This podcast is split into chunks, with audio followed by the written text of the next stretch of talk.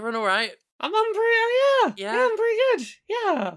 I ain't got much in the way of bants to start off this week. Not not got any any any witty you know nonsense to take us journeying through. I mean, let's call a spade a spade. I've usually got nonsense, but we can't call it witty. I usually have stupid garbage to spill, uh, like like so many wayward uh, trash trucks. But uh, no, I've been all business this past week. All business. Uh, last week, um, last week's podcast was recorded the day before the V1 release of Vampire Survivors Yes, it was. which has now launched uh, alongside my writing, which is still a complete and utter trip. It is surreal to see my writing in the game and see my name in the credits. Fucking wacky. I, I, I, I streamed that for eleven thousand people on Steam that Yeah. day. That was that was pretty fun. Mm-hmm. It's it's real good. Thank you, thank you. You you did real good stuff. People seem to be loving your stuff, and that's good because they should because it's great. Yeah, um, everyone except a small group of twats um, who modded out one particular bestiary entry within the hour of the game's launch um, because, you know, it mentions um, a trans person. Uh, aside from that small group of, of tantrum throwers, uh, the response has been really good. Really good indeed. We've also posted the um, debut show for Spectrum Wrestling, um, which features some wonderful commentary from Laura Kate Dale, from my uh, esteemed co host here, Laura, uh, alongside my trainer, uh, uh, Liam Slater. Both of them did a really good job, and that's available on the Spectrum Wrestling YouTube channel, which, because that channel is new, I don't have a custom URL for it, uh, but you can find the link on Twitter at SpectrumPW. So really glad to have that up finally. Really nicely edited. Fee did a really good job editing it, and um, yeah, it's a great show. And we have also announced the next show, November nineteenth. Is that right? Yes, November nineteenth in Sheffield. Once again, our next show is called Kaleidoscope. It's going to be really good. I'll be there. Priscilla, the Freak Show, Simon Miller um, is confirmed uh, alongside many others. It's going to be a really good show. Um, we've started putting the card together. Really proud of it. Um, if you can make it, Sheffield tickets are available at uh, buytickets.at slash Spectrum Wrestling. Uh, do please come along. Those are the main ones. Other than finding out I've got to get a fucking root canal. That's that's no fun. Not pleased with that. Even less fun is that you have to wait to get one. I've got to wait a couple of weeks, and even drinking a glass of water right now, like just the moment it touches it, it's like. Eh. Uh, so that sucks. Um, also, I'm writing up my review for Gotham Knights, but we will talk about that in a moment. oh, we got so many games to talk about Uh, this got week. a lot. Like, we might as well get cracking. Look at that! Like under four minutes. All right.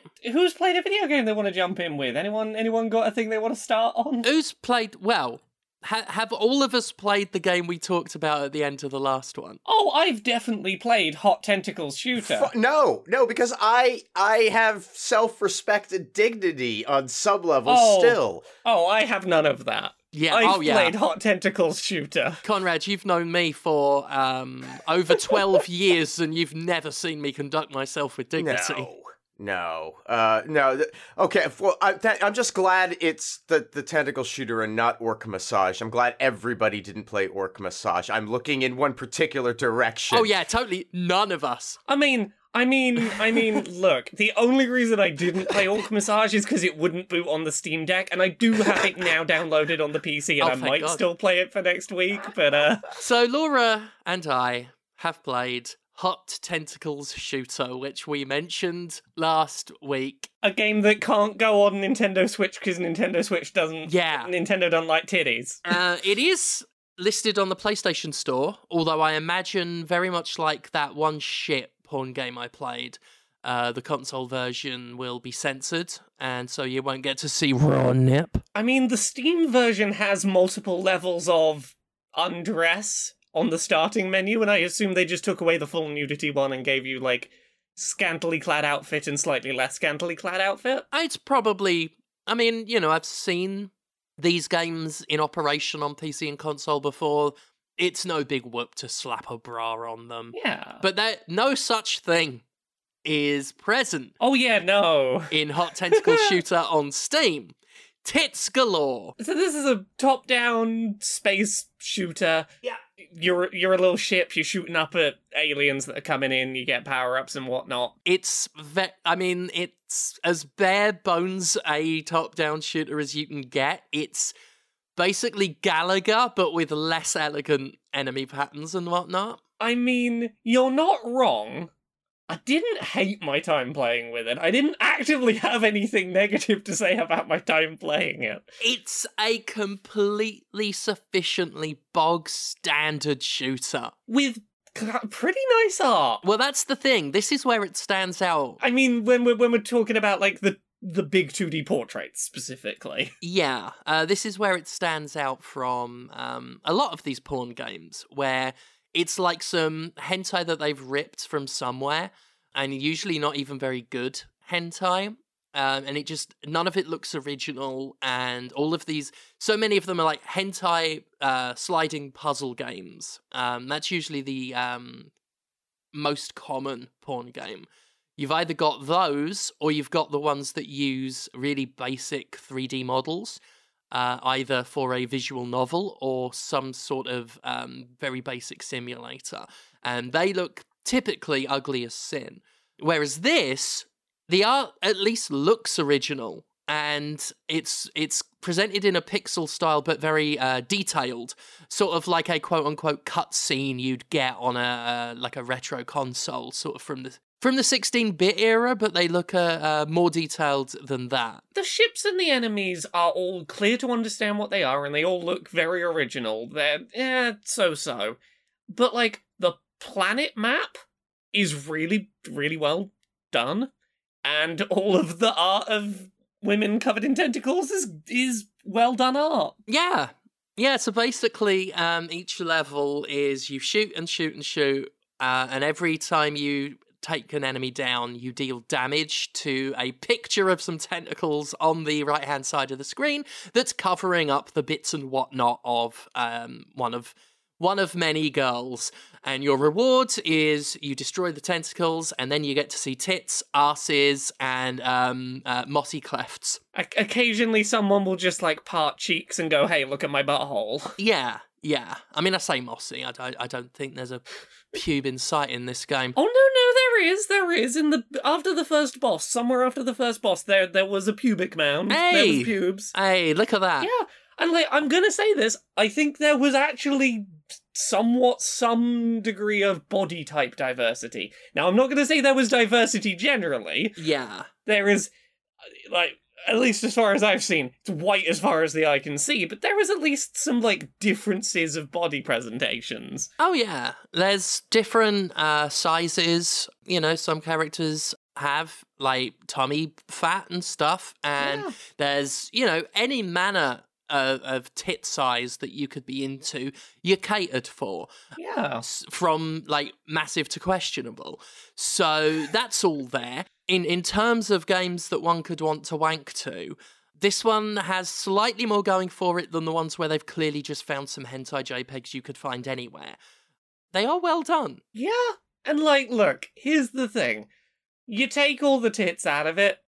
I mean, it's a very by the numbers top Oh, yeah. shooter, but it's not a it's not a terrible game. It's not terrible. Like, I've played worse games that didn't have tits in. Yeah. I've also played far, far, far, far, far, far better, many better uh, shooters without tits in. Yes. and that's it like that's like it most of these games ultimately the tits are the only edge it has and the only edging it would inspire. Um but yeah it's it's without the tits it's it's a nothing game. It might be relatively inoffensive as a shooter but like i would rather play any number of dozens of of shooters over this uh it's like sub galaga level sort of shooting What was the side scrolling one I was talking about the other week on Switch? Hazelnut Hex? hazelnut hex yeah if you're not there for the titties, go go play Hazelnut Hex. That's a that's a really fun game, but like eh, if you want some titties, like you could do worse yeah than this. Yeah, that's about it. That's about what one could Yeah. say about it. Um, but we did check it out after we said last week. I do like how the conversation turned from, you know, like, why would anyone do this for tits to, well, if you want tits, they're here and they're not bad. I kind of like the the short sort of shift in the tone towards tentacled shooter. Uh, But the thing is, if you feel the need to earn tits through gameplay, Yeah. which I don't fully get, and that could be someone's kink, you know? If simply Googling the word tits doesn't work for you because you need to feel like you earned them, yeah, it's too easy. you could do worse than earning them this way. Yeah, out of all of the games I've seen that want to be wanked over, this is probably the best example. Doesn't mean it's a good game, but it's the best example of a game that's like, we got tits, that's our selling point. the tits are original, well done. And yeah, uh, tit out of 10. Well, uh, I, I got games I want to talk about this week. Oh, please, please, please. That's all right. I've been I've been playing some stuff that's been really good. I've really enjoyed some games this week. Funnily enough, I really enjoyed a game on mobile. Yes, I have not checked it out yet, but you really sold me on checking this one. Yeah, so the the game is called Boss Game. The final boss is my heart. Uh, it is a mobile game. No mo- uh, no microtransactions. It is it is just uh, you buy the game and you have it. It is a really really well made boss rush game about dodging, uh, blocking when incoming attacks are happening, and firing attacks at these sort of creatively designed enemies with bullet hell patterns. The gimmick, though, is that you are playing as two girlfriends going on uh, quests hunting demons, and you control one of them on each side of the screen. It feels reminiscent of something like The World Ends With You, but like a lot simpler to get your head around. On each side of the screen, you have a picture of one of the two girlfriends' faces. You can you can hold hold your thumb on, on their face to shield them from an incoming attack. You've got heavy attack that takes a long time to charge up, and you've got a light attack that doesn't take so long to charge up. hmm And you can be independently blocking and attacking per character on either side. And the bullet hell patterns that are going to be coming at you will come at you in often asynchronous ways. So you need to be, for example, charging up an attack with one while blocking with another, stuff like that.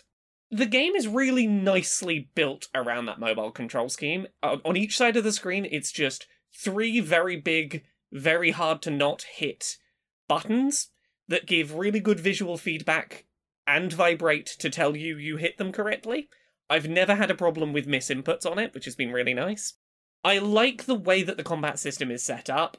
Each of your characters has like an energy meter that is used simultaneously for blocking incoming hits and for doing attacks.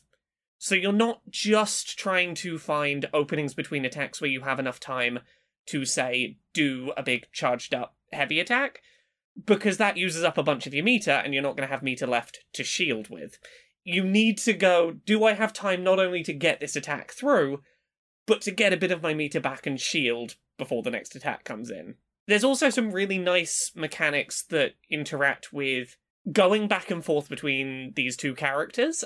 If one of the characters faints uh, or is knocked out, you can revive them uh, as long as you've got a character still up and alive. But while they're reviving, they can't be blocking or attacking themselves. So obviously, you've got to balance revive, revive, revive, a little bit, little bit, get them back on their feet. The art style's really nice. Um, it feels very reminiscent of like something like Deltarune, um, or like Undertale, sort of very Toby Fox esque art. It's got a lot of really good original chiptune music that's like very varied as you progress. I've been really impressed at like the variety of different ideas the game has had for boss fight gimmicks, making them feel suitably distinct despite the fact that like you are using the same core mechanics or at least on your end for every fight. I also really like that each of the boss fights is very tough but only about 3 to 4 minutes at most in length hmm and it's very quick to jump back in. So if you lose a run, you can jump right back in, and a successful run is never going to take you more than I'd say like three and a half minutes, which feels like the right kind of length for a game like this to be able to do the thing that like you know your your Dark Soulsy type games do, where they're gonna throw a lot of stuff at you, and you're gonna have to practice learning your you know recognizing the uh, the wind ups that are coming but also it's not such a long fight, and you're so quick back into it that you can just sort of keep hammering at learning those patterns. It's got very cute writing. It's got canon playable trans character. I have had a delightful time with this game, and I'm not finished with it yet. I thought it was going to be very short. I, you know, I was like three, four hours in, and I reached a point that I was like, okay, maybe this is the end. You know, this feels like, you know, a little short, but it was, it was a pretty nice game. And then a title screen comes up, and it's like, oh yeah, this is the this is the fucking beginning. I was like, oh, okay, cool. Give me more. But yeah, boss game. It's really neat. I really like the plot. I have yet to feel like the boss encounters have become in any way repetitive. You can go back and just replay the fights outside of the story once you've progressed through them, which is really appreciated. Yeah, for anyone that's just like looking for a, a game on mobile that is just a, just just a good game. This is a really good game that I've been really enjoying. It's it's really good. Yeah, I um I'm gonna have to look at it. I'm gonna have to. I'm I'm I'm always in the market for a good mobile game. Yeah, and like I really appreciate a game on mobile where it is designed for mobile well enough that I can forget about the fact I'm playing on mobile. Where I don't, I'm I'm not thinking about that fact while I play. And this game has really done that well. Yeah. Also, it's good. It's it's good. It's it's good and anti-capitalist as well. So huzzah! Oh, that's always good. Go go go steal all the wealth from from the wealthy who refuse to pay people for work and services done properly. Yeah. Who else has uh, played something this week? Well, I uh I played Faith. This is a game I played years ago. I stopped because I got stuck and lost and wandered around forever. Um, but I am curious how that like the full release is. Yeah, well, this is uh, this has been coming out since 2017, I think, is when the first chapter came out, and then another in 2019, and then all three have been packaged by New Blood. And Faith is an 8-bit horror game, and when I say an 8-bit horror game, I mean like Atari 8-bit horror game.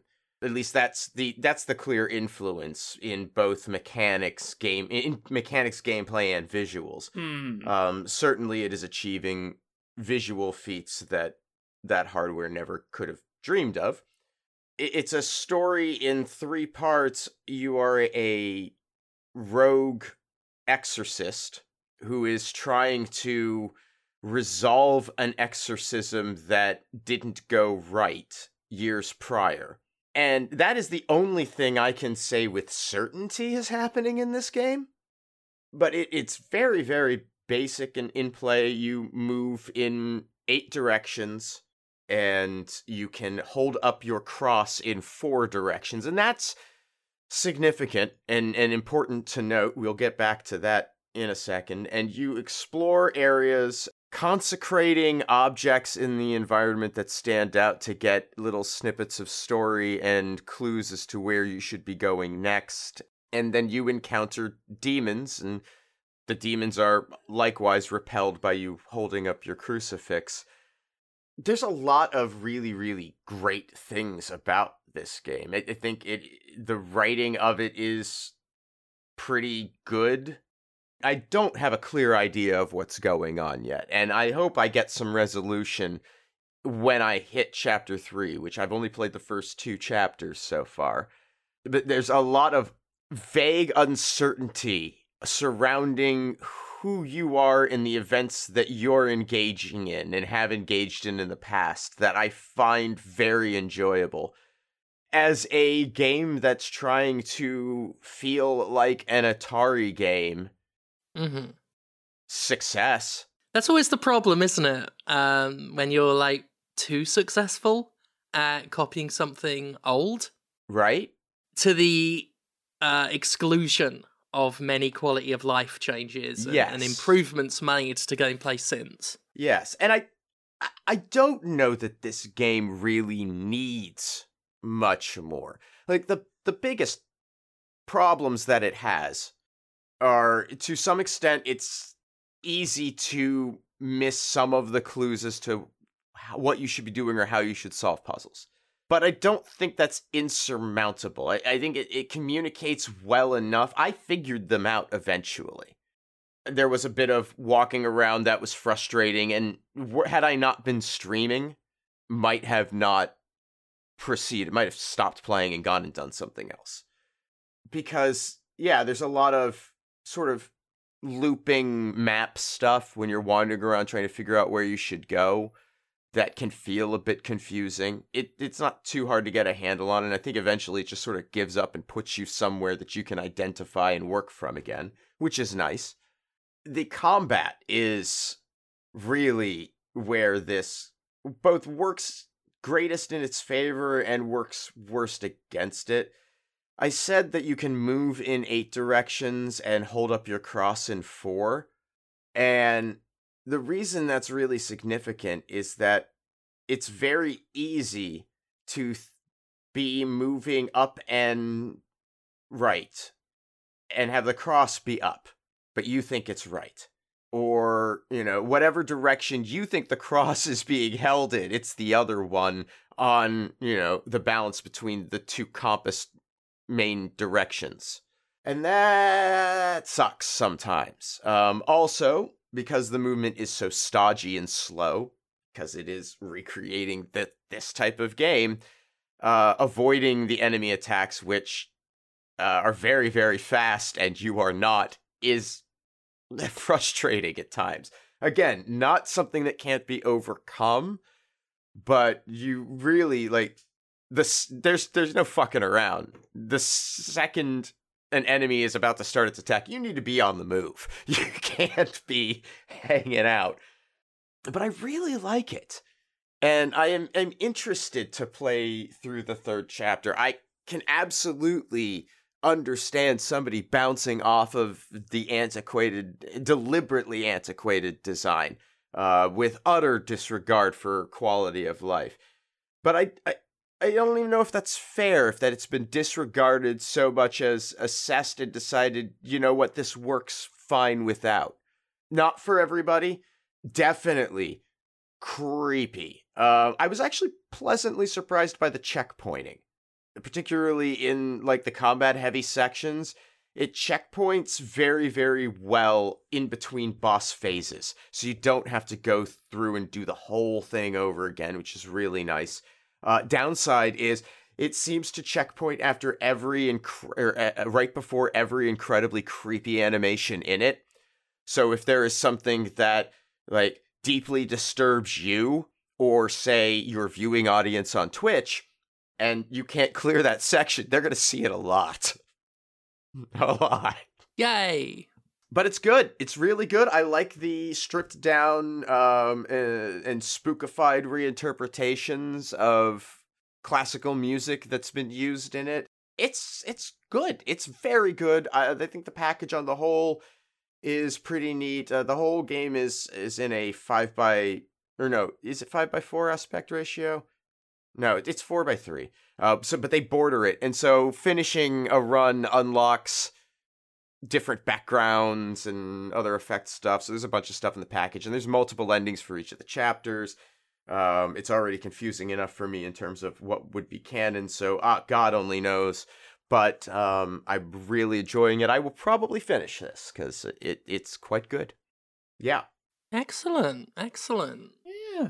Yeah. Anybody else play something? Uh, Gotham Knights is so shit.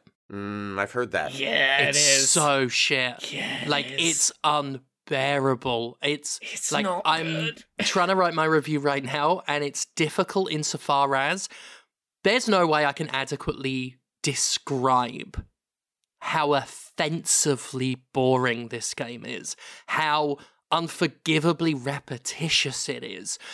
It is like the distilled pure form of open world busy work.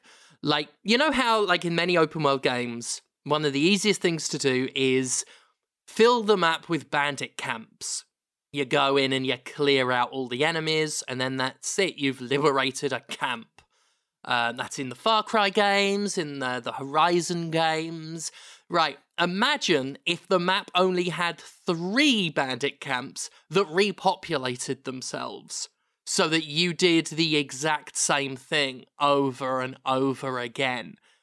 That is just one example. of how creatively lazy Gotham Knights is. It is unbelievable. What a hack job this game is. It is. I mean, it's a mess, first and foremost. Combat is a fucking mess. Like, imagine the Arkham Knight system, uh, well, Arkham Knight, the Arkham game system, or the exact same system found in the uh, Shadow of Mordor, Shadow of War games. Except there's no counter attack button. So you are being swarmed by lots of enemies that will hit you with um, a litany, a constant barrage of admittedly clearly telegraphed attacks. Except you can't press a button, turn around, and and effectively disarm that attack. You only have a dodge button. And you can dodge with good timing and launch a quote unquote perfect attack, but unlike the Arkham games, there's no real uh, window of invincibility there. There's no um, there's no guarantee that if you dodge with or without launching a perfect attack, you are not perfectly lined up for a cheap shot from somewhere else, usually from off camera. Mm-hmm. Um, on top of that, they didn't keep in the counter attack, but they did keep in those games' tendency to have the protagonist attack the groups of enemies seemingly at random, where you almost have to leave it to the game. You will hit the attack button and they're going to attack whoever, whether it's an opponent right next to them or one halfway across the battlefield. They will leap about and do, do their own fucking thing. In the previous games, that was fine because the counterattack prompt meant you didn't really get in trouble if you weren't hitting what you needed to hit. Where this game completely fucks up is that dodging is nowhere near as effective as the counterattack. So if you are trying to hit someone and you leap into trouble, you leap into where you don't want to go, you've got no effective defense. On top of that, this game fills mobs with enemies that really need prioritizing whether they're ones with guns or ones that can heal other other enemies and even revive them. Like you want to take them out first, but good luck trying to keep a fucking bead on them. Then there's like just moronic shit, like almost every fight will have multiple enemies throwing molotovs to create area of effect, and your character will have no problem trying to attack an enemy that stood on the other fucking side of a wall of fire. And they will just leap into the fire and stagger and take damage, and then do it again. And and it's it's unbelievable. On top of that, you know, it's glitchy as fuck. I, the game's crashed three times on the Xbox, and I've had like characters get stuck in scenery and all of that shit. Like it's shoddy open world garbage. But aside from like stealth, that is again like the Arkham games, but worse, with less opportunities to perch, less uh, fewer predatory options for taking them out, stuff like that.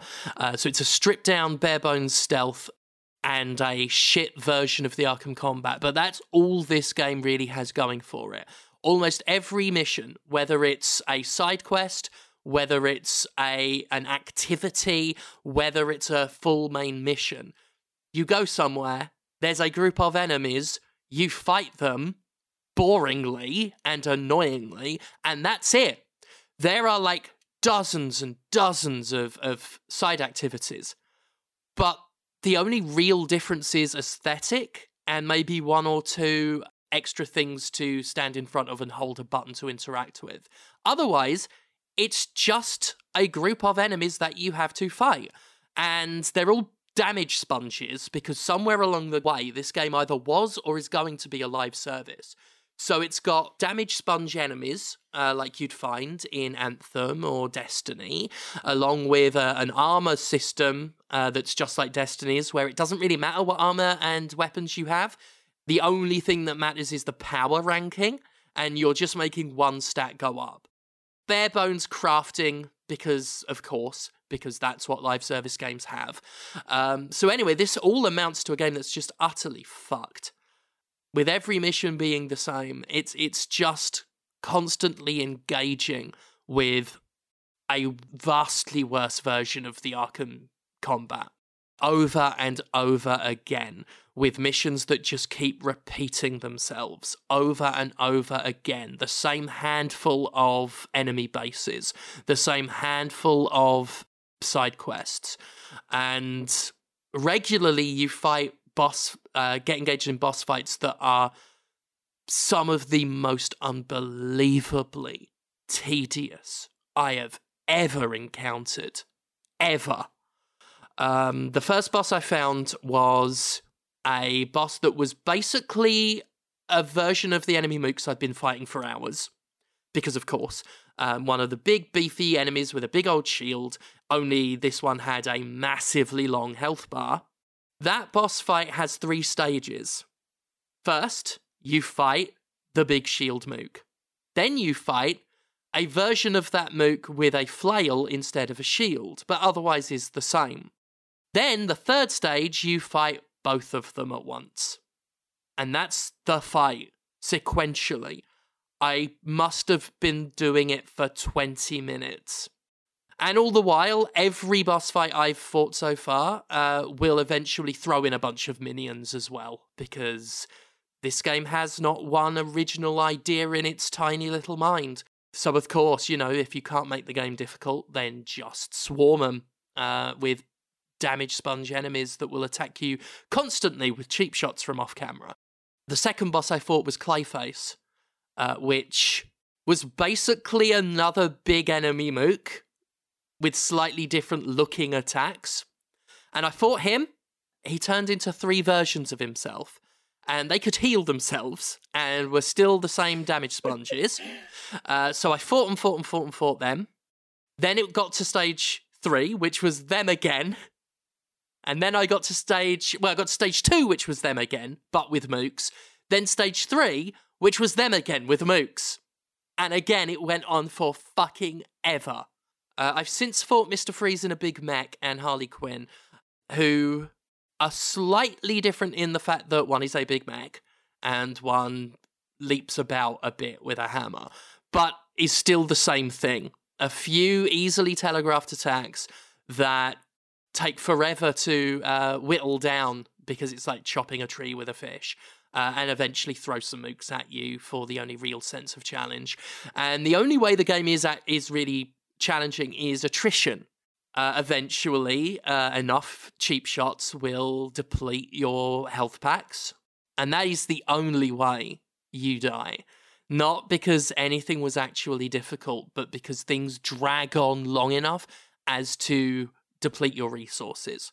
On top of that, like I say, just just pure live action trappings from the repetitive busy work tasks to the way enemies behave to the way you equip items and craft them. Everything about it screams that some point in this game's constantly delayed, troubled development, it was going to be a live service, and it feels like it because it feels exactly like a game that would have come out in 2018 or 2019, around that time of, of Anthem and games like that. And nothing I have said, nothing I have said is adequate enough to describe what it's actually like. Because I can't I can't vocalize how offensively repetitive it is. It's easy to just criticize a game by saying it's repetitive, but this is repetition that is genuinely offensive. After I took a third stronghold mission and found that it was yet again in the exact same building with the exact same enemies, I was insulted. And that is the game constantly, consistently drowning you in challenges that's just an ever growing massive laundry list of, of busy work that just sort of completes itself as you play the game. You know, kill a, however number of this enemy, clear however many of these repetitive side quests. It's just a game that exists for the sake of existing. It, it doesn't offer anything new, fresh, interesting. It has taken every criticism you could have about a mainstream open world game and leaned so far into it as to make me sick. That's it. Yep. It is sickening. I played a good game this week. Ooh. I played another one that was good. Oh, I like good. Yeah, go on. I played one that was good. Uh, I played a game called Potionomics. Ooh, I, Either of you aware of this one? I have seen it on stores and sort of glossed over it. Yeah, I've heard the name. Yeah, so here is the deal. This is a game of two halves, really. Um, it is a game about running a little potion shop where you gotta get ingredients, brew your potions, manage all your various ways of getting resources, etc. The other half is a deck building game about haggling with customers to make them pay above the odds for your goods. So the way that it, it plays out, at least for like the first say I'm gonna say five hours, is that you you've inherited a potion shop from your uncle and also inherited his massive, massive debt, and the only way you're going to be able to pay it off is that every 10 days in this city there are there are, there is a series of potion competitions happening. And if you can win those potion competitions you're going to be able to you know pay off your, your debt payments and eventually own the shop. That's a very aggressive, like, competition schedule. oh yeah yeah 10 days? Yeah, so like the, the the the gimmick of this like community is that like it's it's the hub that all of the heroes go off on their big world saving quests from, Right. and there is like real dramatic competition to push for like the best of the best uh, retail options for those heroes in this this community, and I guess that's why you've ended up with a like basically once every week and a half. Fuck it, new competition. Who's who's best at potions? That structure exists purely to give you a time limit. You have a certain number of things you can do every day, and you are basically trying to get resources to make potions with, which can be done either by buying them with money you've made from selling potions or sending heroes out on quests to go get rare ingredients for you. And if you send them with some potions on their quest, they might get further in and get rarer items. Like, there's a, a whole bunch of different, like, NPCs you can be interacting with for different ways to get materials to try and start brewing up these potions. But that is all sort of in service of deck building mechanics to try and hype up your potions and make them seem as valuable as they uh, as they can be.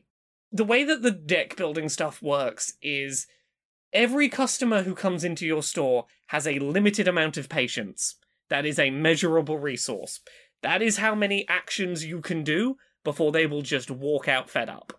Different cards you can put in your deck, and like the max deck size is I think like 20 cards, it's pretty small and concise. Every card will use up a certain amount of your customer's patience, and there are all sorts of synergies that you can use to do things like recover some of that patient's back, or follow up with a, a witty comeback to something they've said, and maybe that's going to get you some extra favor. And it's all sort of flavored around having to work retail and deal with the public and deal with all of their stressful nonsense, but as card game mechanics. I really like this game. Visually, it's it's really unique. I have I don't know how better to describe this than I don't know if I've ever seen a game with with such lavishly overproduced character movements and expressions. Uh, it is 3D models that are like very, very hyper expressive in a way that I think works really well, but definitely stands out. There's a lot of really nice mechanics in here that all blend together to make a pretty cohesive feeling overall package. I like that there are, uh, you know, there's there's mechanics around things like going and spending social time with characters around the town, which isn't helping you make potions, but it is maybe uh, a way to unlock new cards as you rank up your friendship. There is improving your store so that you can have more shelf space or fancier, um, you know, flooring and wallpaper so that people think it's a fancier place and they'll pay more. There's all these little interlinking mechanics that then build up to eventually, while you've been doing all that, the, these are the potions you're going to need for your potion competition. Make the best strength ones of those you can. Then make the judge value it really highly by doing card game mechanics at them. And try and try and have a higher score at the end of it than your opponent. I have like one issue with this game, and it is an issue that I think the game has a workaround for, and I'm thankful that it's there. I'll, I'll give this caveat, but then sort of explain the thing the game does that sort of helps to mitigate this a little bit. The game does not do a great job of giving you a sense when you get to the end of your first 10 days and go do your first competition of how strong your potions need to be like what what their value you know their listed value needs to be for you to be ready for the competition. It doesn't do a great job of telling you this potion you've made is probably a good one that will be okay to enter the competition with. And you can reach a point where you get to that competition on day 10 and go, I've tried this a few times and I keep just not being able to progress past it because I just haven't haven't prepped right. And I only don't criticize this game more because of the fact that every in-game day an autosave is created and the older days autosaves aren't erased. Which means that at any point if you go, okay, I've backed myself into a corner, I really don't have the build I need for this competition. You can go and look at a list of every day you've done and go, okay, I'm going to go back to my my start of day nine autosave and just replay the last day and just like slightly tweak what I did. And I appreciate that as a fallback option for if you haven't been regularly saving and you hit a brick wall. Doesn't change the fact that that brick wall is there. Like, the game needs to do a better job of giving you a sense of what is the skill level required for that competition that's coming up. But at least if you realize you've hit that wall and didn't prep right, the tools are really easily there to jump back and replay a little bit to to do it. And I'm not, you know, I'm not excusing that. I'm having a great time with the game. That is the the biggest complaint I have is simply like better signposting of what the difficulty bar you need to clear is would probably help. But I really love everything else about this game, and that is not enough to turn me off of really enjoying it. I've I, I replayed a little bit of it to get over that, that difficulty hurdle the first time, and I didn't begrudge replaying that little bit of it because I did something completely different the other the second time to prepare. Didn't feel like I was, you know, treading water doing doing stuff I'd already done. So yeah, if you like time management deck builders, Potionomics is really neat. I'm really I'm I'm really kind of hooked on it. Nice. Yeah. Yeah. Uh, you played anything else, Conrad? I've played one other thing, and it's. I don't have a lot to say because I've only played a very little bit of it, although it's difficult to say how much I've played of it because uh, what I've, I've played is a modern. This is a day of, uh, for me, like very old styles of game being recreated lovingly and it's like a tale of two differing examples. This is a, a like a classic arcade game. Uh, it's called uh, donut dodo. It's on steam. This was some somebody gifted this to me uh, knowing without a doubt that this would be something i would find interesting. You are a chef being chased by a toilet through an environment where rats are also running around, trying to collect stray donuts, concluding with a giant one guarded by an enormous dodo. That sure is what I'm looking at in screenshots here. Uh, yep, it is a simple platform game in the you know single screen platformer, uh, where you know you can wrap around to the other side to avoid things. It's like a I don't know space panic or uh, you know Popeye, that kind of of game. I, space panic is a weird example to pull, but um, but people who know space panic will be thrilled it looks like an arcade game of the you know mid 80s era mechanically it is very much very very much like them it has one of those great um risk reward elements with the donuts that you would see in some of these arcade games where like the first one you get fine but the next one as soon as you grab the first donut, I should say, one of them start elsewhere on the map becomes shiny. And if you go get those, it uh, they're worth more points and add to a multiplier that make them successively worth more points. So that's always fun. Uh, but unlike classic arcade games of the era, the movement is not stodgy. You move quickly, the jump is responsive, you can jump onto ladders to climb up them. Like all of these little things that we would take for granted in video games of the console era are being reflected back in this arcade style game. And it's really well made. It feels fun to play. It feels right of the era, but I know that if it had been made 30 years prior, it would have been awful to play by comparison. It's a lot of fun.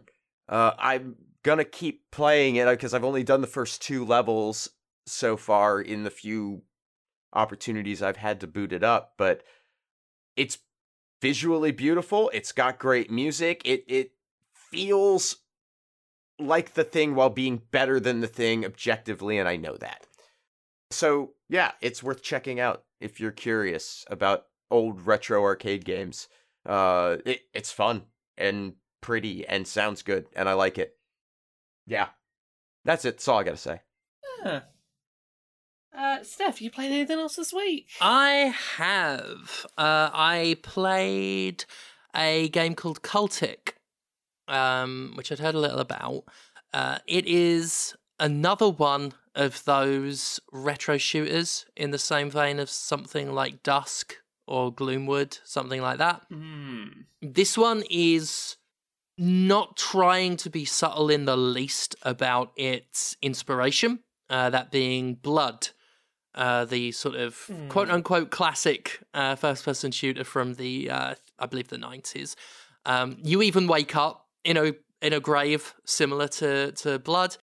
It lacks the uh, silly dialogue that was in that game, but makes up for it with some tighter controls and nice little healing system where enemies drop health pickups, but a little ways into the game you pick up a field kit which banks any um, healing items you pick up uh, beyond your max health and you can use that to manually heal and sort of so you can keep this little pool of healing resources.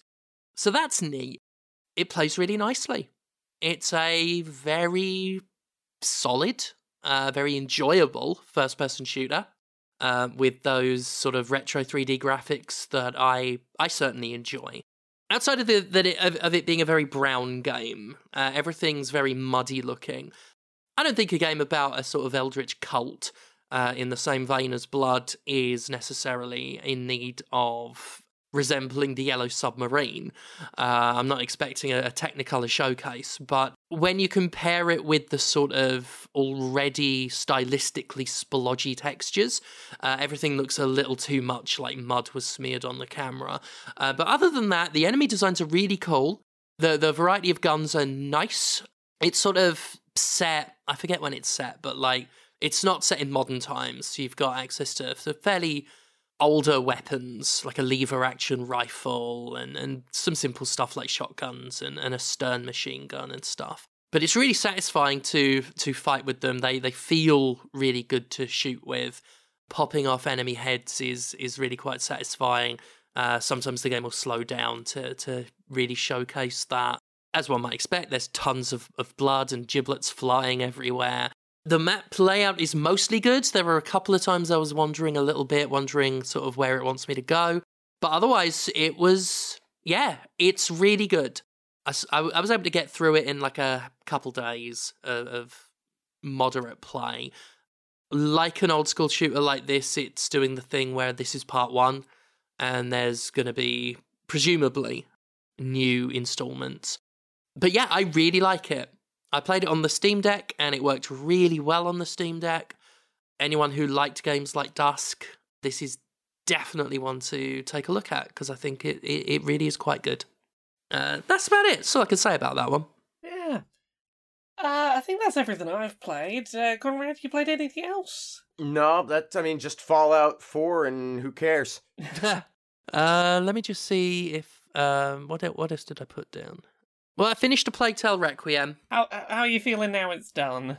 Yeah, um, well, I I published a review of that. It's on thejimquisition.com.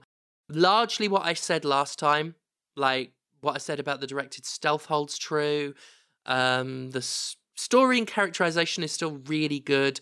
Uh, I will say it's a game of two halves. I didn't get to the second half last time, but the second half very much becomes a realization of what the devs clearly wanted the game to be. The early game is kind of hellacious because you get these big open stealth areas with multiple paths, but not many tools at your disposal and enemies that really complement each other. You've on the ground you've got like enemies that mostly have helmets on so you can't just take them out with the sling with archers overlooking everything to spot you so you really feel under pressure to the point where it's a little bit well what the fuck do you want me to do? And that's made worse by enemies becoming more aware of your presence and then wandering off any form of predictable pattern. They will just wander about and it'll like seemingly at random. But as the game goes on and and as you head more and more towards the end game you unlock more abilities uh, get access to a crossbow uh, can start crafting bombs basically with some um, leveling up and, and upgrades uh, and then once you have enough resources to deal with conceivably any enemy that you could find but your resources are still limited just enough to where any engagement is still a risk, that's when the game is good. It takes half a game to do it, but that's when it really get like picks up, and that's when I started having a lot more fun. So it's worth slogging through. If it was just based on gameplay, it wouldn't be worth it. But the gameplay coupled with the fact that the characters are still just like fantastic um, the character development is still fucking great. That's where I'd say for fans of uh, Plague Tale, it's worth fighting through.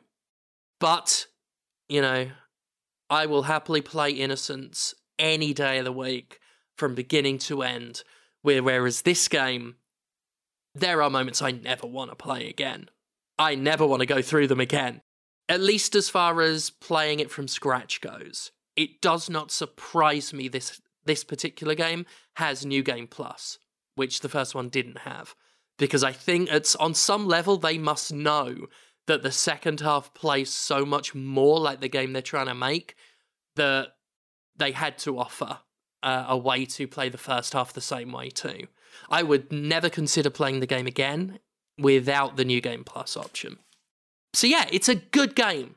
It is not a patch on the original, but it is overall a, a, solid time when you look at the entire sum of the parts.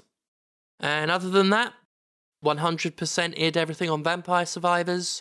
You know, got all the characters, all the items, weapons, art- like all of that shit.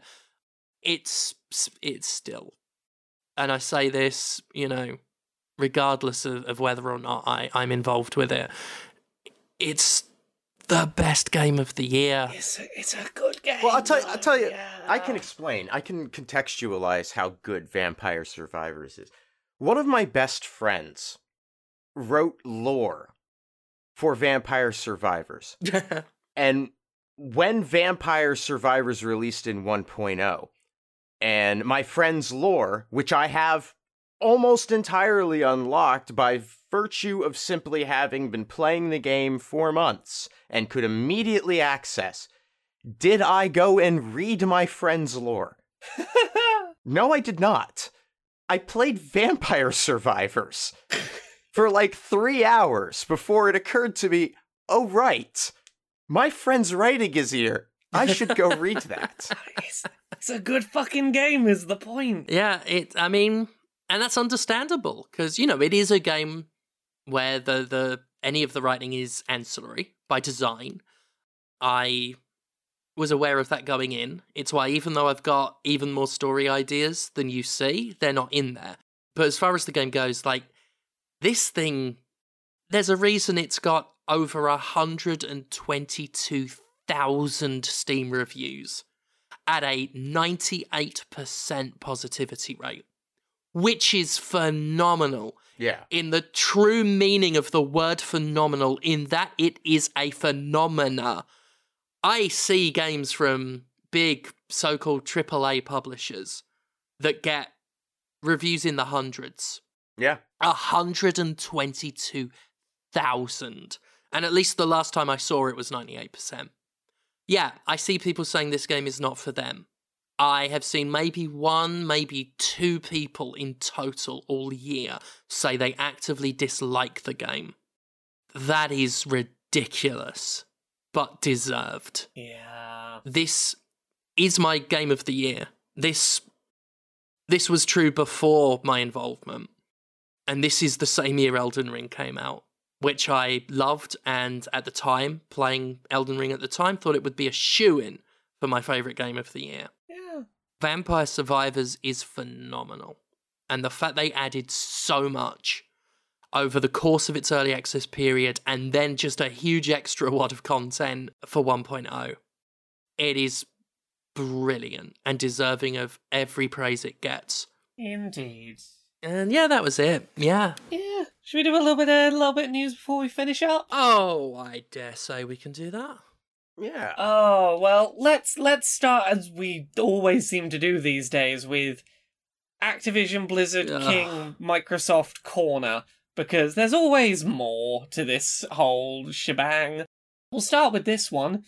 Um, the Communication Workers of America Union has filed uh, new unfair labor practice charges against Activision Blizzard on behalf of the ABK Workers Alliance. Yeah, so we've we've got more more bullshit going on. The short version, this is all to do with um do you, do you remember when we were talking about the Vicarious Visions QA staff the other week who recently got the the right to vote to unionize?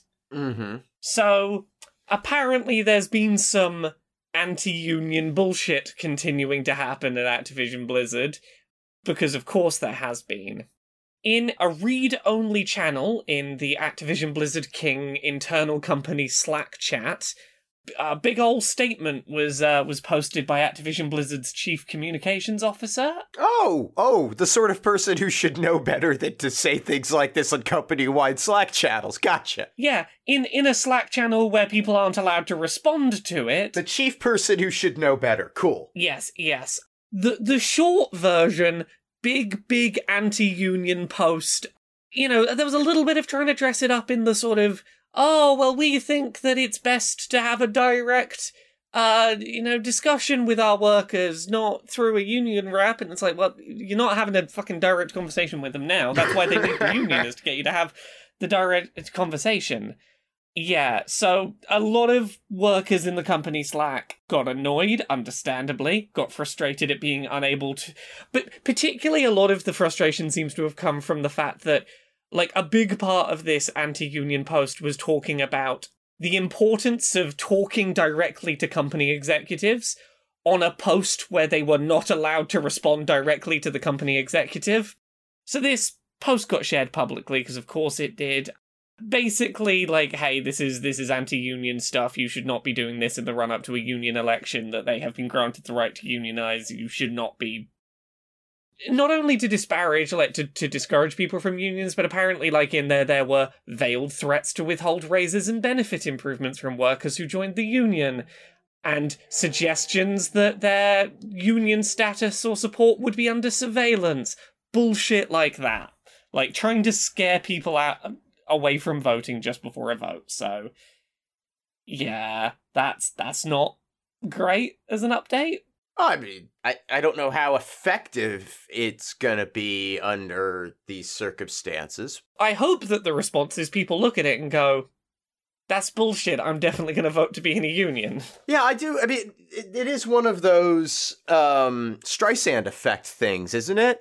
A little bit. I, I feel like it, yeah. Like if you draw more attention to how shitty your behavior is as management, uh, it doesn't. That you'd, hope that would cause a few people to think about the alternatives. It has given a few people an additional excuse to think, hmm, maybe, maybe I, maybe I unionize. Uh, we have some other news that is tangentially related, but it's more to do with the Microsoft acquisition of Activision Blizzard.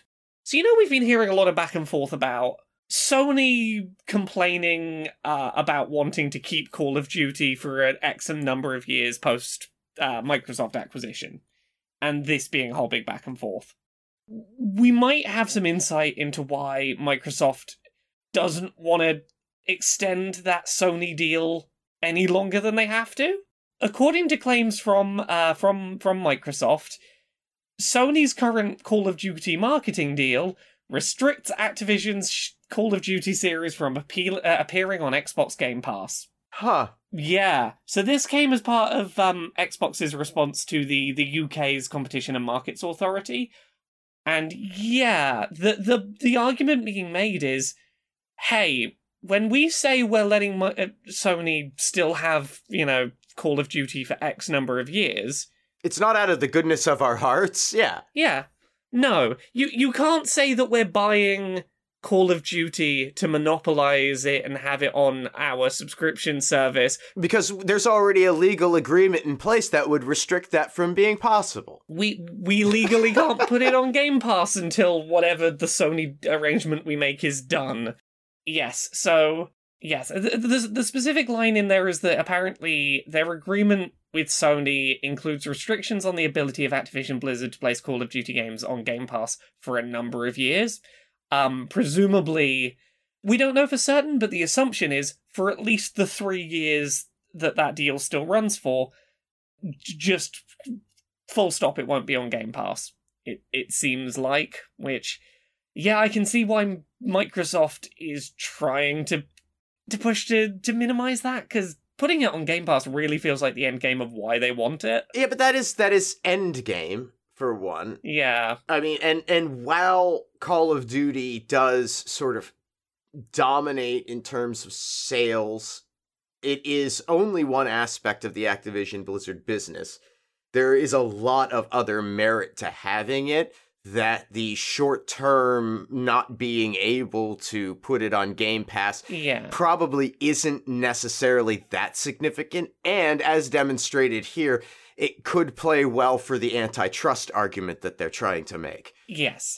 And that is that is 100% how they're trying to spin it. Is they're trying to go, "Hey UK regulators, one of your arguments for why we shouldn't be able to buy Activision Blizzard is that by having Call of Duty on Game Pass, we will monopolize the game subscription market, but we legally can't have it on Game Pass, so maybe forget about that point. You know, for a few years. Yeah. Yeah, don't think about a few years from now. Right now, we legally can't do it, so let let us. Well, and considering, you know, I mean, it's not entirely possible that Microsoft could manage to tank Call of Duty within three years and it's no longer an issue. I mean, I mean that is always a possibility.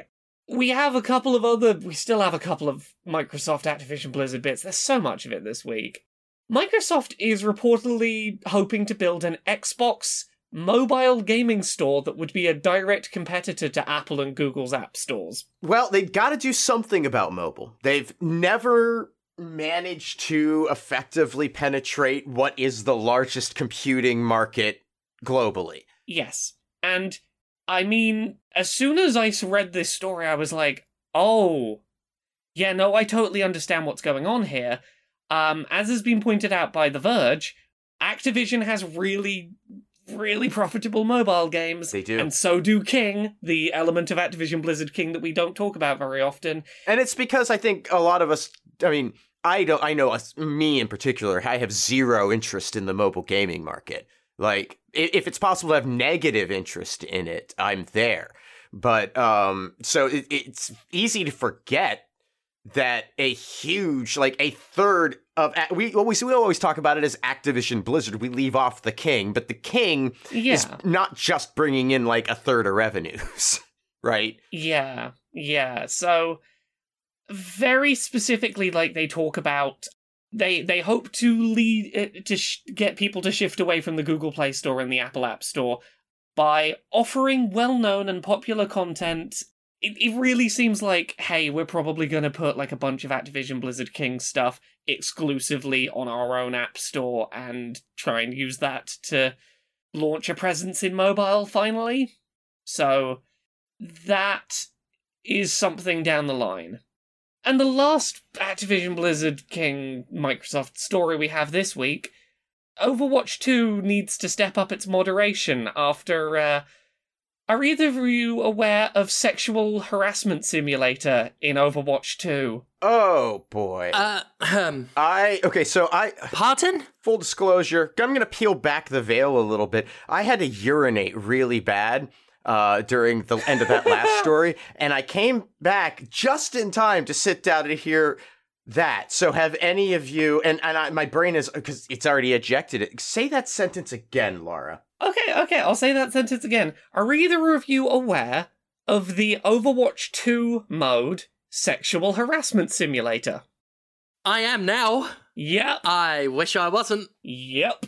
So here's the thing Overwatch 2 allows you to create custom game modes, and there is seemingly little to no uh, moderation, and very little to prevent things like Sexual Harassment Simulator existing. I'm not going to go into specifics on Sexual Harassment Simulator, other than to say it's fucking gross and horrible and should not be a thing in Overwatch 2. And the reason we know about this is because some some parent's 12 year old kid happened to stumble upon it and trigger an entire uh, think of the children saga. Which, I mean, I get it. Overwatch 2 has sexual harassment simulator in it. A Blizzard spokesperson said inappropriate or explicit content has no place in our game. We immediately removed the user generated game mode. We're working on automated stuff, blah, blah, blah.